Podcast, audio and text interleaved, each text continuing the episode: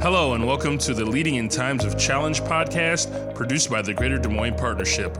I'm your host, Mike Jefferson. Thank you for joining us as we talk with community leaders from across Greater Des Moines who share their greatest accomplishments and their biggest challenges.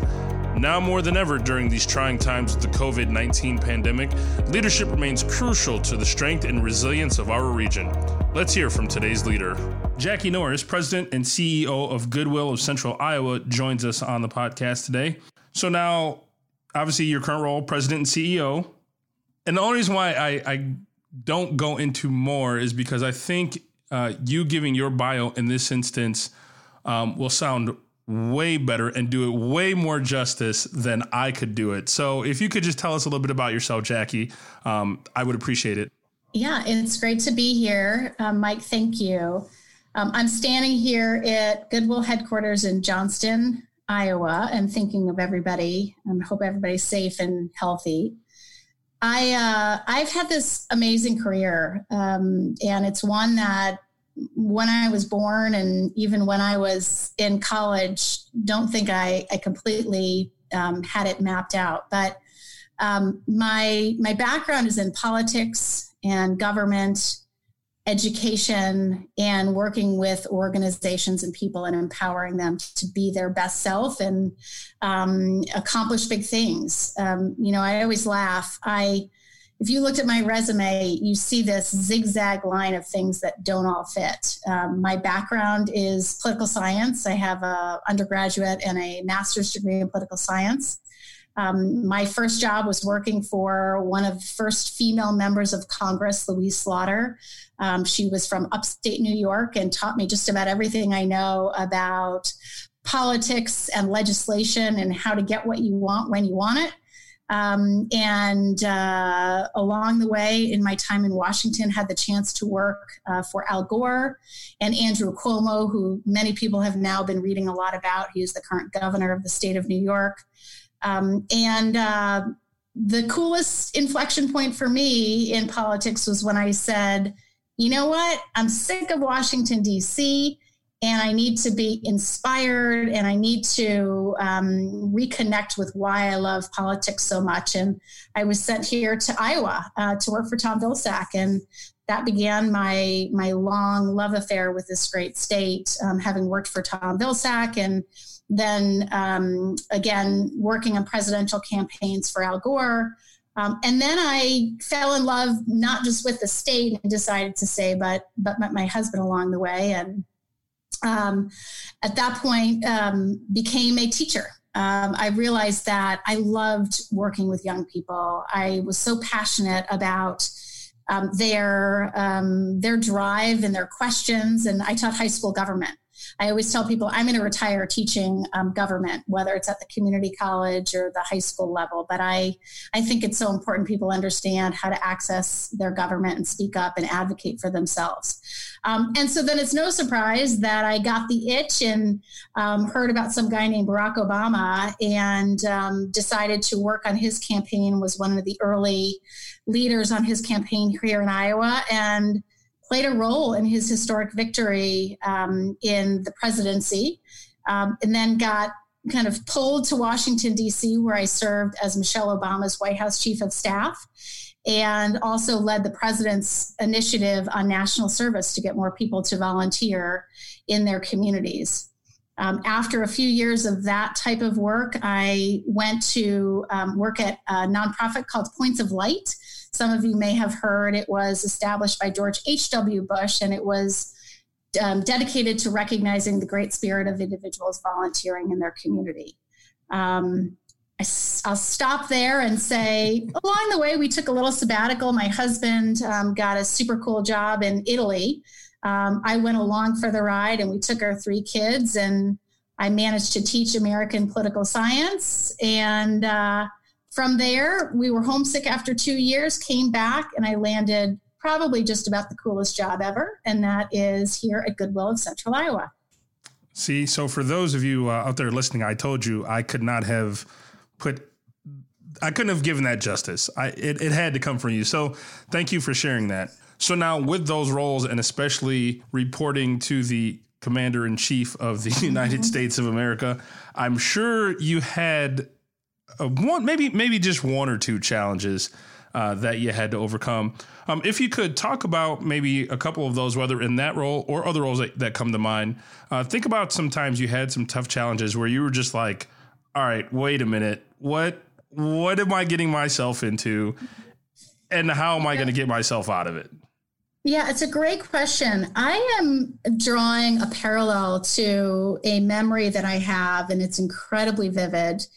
Um, when I worked in White House, um, one of the things that happened was a morning meeting where the senior team would come together uh, and just go around the room and talk about what was going on. So, you know, you had a White House chief of staff, you had um, lots of very important high level leaders that I admired. Um, it was quite intimidating being in that room, to be quite honest. And um, it was right after the inauguration. Um, and the parallel drawing is the moment in time uh, that we were in was um, in much the same way, very similar to the moment in time we're in now. Um, some might say it's even worse. Um, the recession was flaring uh, in January of 2009, and you had a lot of super smart people sitting around a table looking at each other and saying, This is a moment I've never been in before and um, and I think in much the same way as I just sat with my leadership team and board and said, this is like nothing we've ever sat through before, thought through before, or lived through before. Um, and and yet, what I know is we're going to get through it. You get through it. Um, you just have to um, work a little harder and think a little different. But but we got through it. And so, you know, it is um, I think the most important thing is it's easy to spin in moments like this. It's easy to feel like you're totally out of control. Mm-hmm. Um, so what you have to do is, you know, you put one foot in front of the other and you make a list and you, you know, you, you make the plan and you work the plan. So, you know, I could talk more about other memories if you'd like, but, but that was a parallel that I would draw that I think was really significant. Okay, and even to to take that example and maybe to to take it a step further, um, obviously you had people that you had to report to, but I'm sure that you also had people that reported to you during that time. What were some of the things that uh, that you did to kind of help your team morale, uh, help them get through the situation that nobody had ever experienced before? It's a great question. Um, I am an incredibly transparent person and so I think it's really important to share as much as you can. Um, I will say that sometimes maybe I can overshare. And, and by that meaning, by oversharing, it can sound scary. And so I think I, I learned a little bit about being as transparent as you could, um, but understanding the consequences of being too transparent. Um, because for some people, that is scary and and you really have to be thoughtful about their ability to process information um, i think it's really interesting um, for me compassion is something that um, is critical. Um, you know i tend to move fast. I can process things fast. I'm comfortable with change. It just it's how i'm built. Not everybody is built that way. And so it's really important as a leader and during that time you know, people were unclear about kind of what they were supposed to be doing um, and what their role is. And there were so many unknowns about um, the roles that they were playing. And so we spent a lot of time talking about operating in the gray. Um, and it's interesting because on my desk here, I have an elastic, uh, it's a rubber band.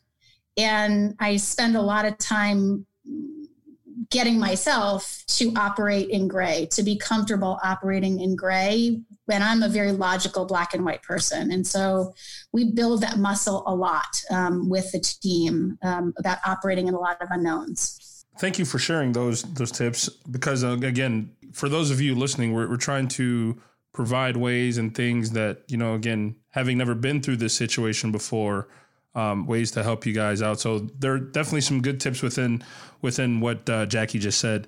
The other thing I have to ask you is being in the leadership role can be mentally and physically draining, I'm quite sure. You know, long days, decisions that may not make everyone happy, uh, decisions that, may, that do make people happy, you know, goes both ways.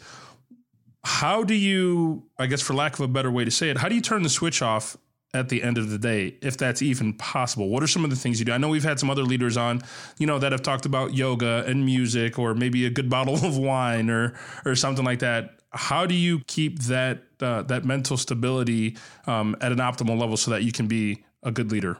Yeah, I, will be honest. I'm struggling. Um, I think the first week for me we had to to make some pretty massive and quick furloughs and you know these are individuals that uh, you know th- they really need us they need employment they need stability um, so that was pretty hard. Uh, it was pretty hard for me to keep it together. Uh, and and yet i did it. And i have to say i don't i don't say this very often about myself. I'm very proud of how we did it. We spent a lot of time looking at people in the eye making sure that they understood how much we cared for them, but also that we had to make some business decisions. Um, but that haunted me for a while. And I um, used my board actually, and I would encourage other people to do the same. Um, just to call and listen uh, because you know leadership can be pretty lonely and you you can be vulnerable um, but you also have to be strong for your team and so I was able to call a board member and talk through it and and just and cry and and navigate through it and and yet know that I was making the right decision. And um, so it was pretty rocky in the beginning.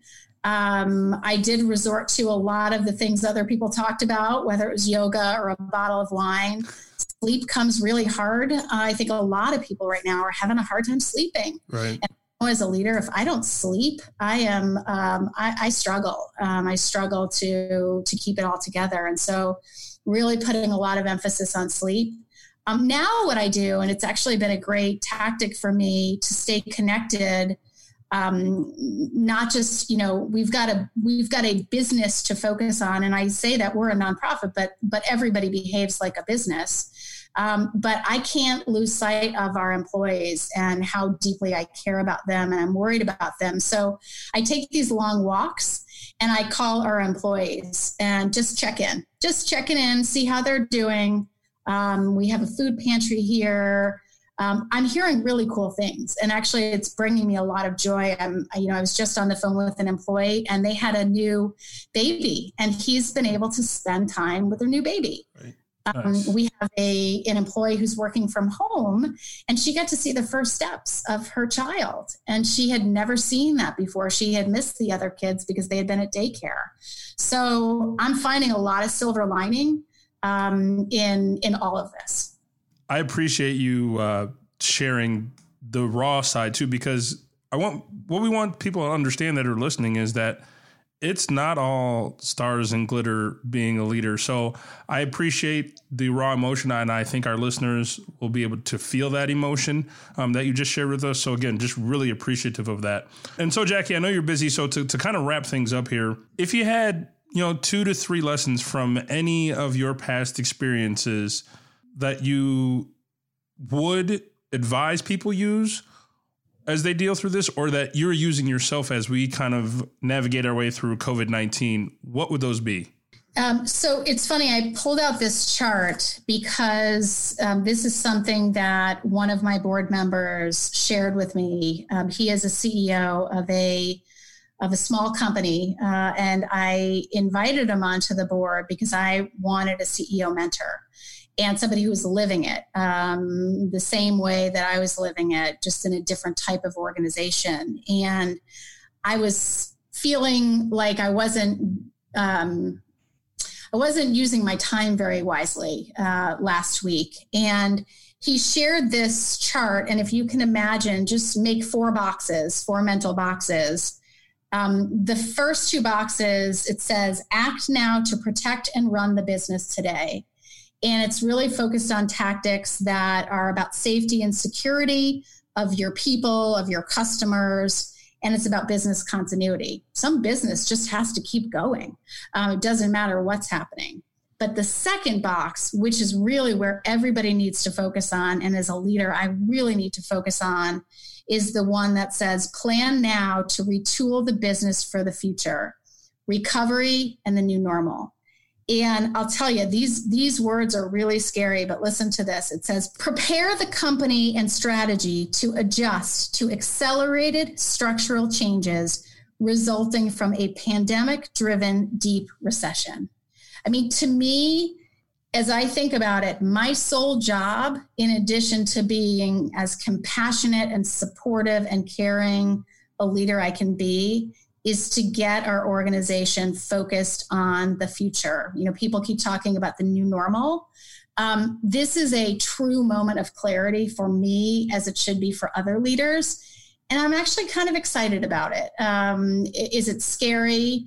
do I hate that we're here? Absolutely. But I think my advice to people as they're thinking about this moment is just seize it uh, and and embrace it and thrive.